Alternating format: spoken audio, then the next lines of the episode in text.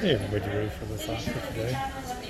In the Daily Stoic for May 22nd, it said, the beginning, from Marcus Aurelius, you get what you deserve. Instead of being a good person today, you choose instead to become one tomorrow. The bottom of the thing says, what stops us? The author Stephen Pressfield calls this force the resistance. As he put it in the War of Art, we don't tell ourselves, I'm never going to write my symphony. Instead we say, I am going to write my symphony. I'm just going to start tomorrow.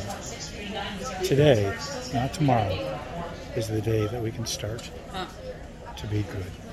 Thought for today, start today. The thought for today, start today. I love you. I'll see you again tomorrow.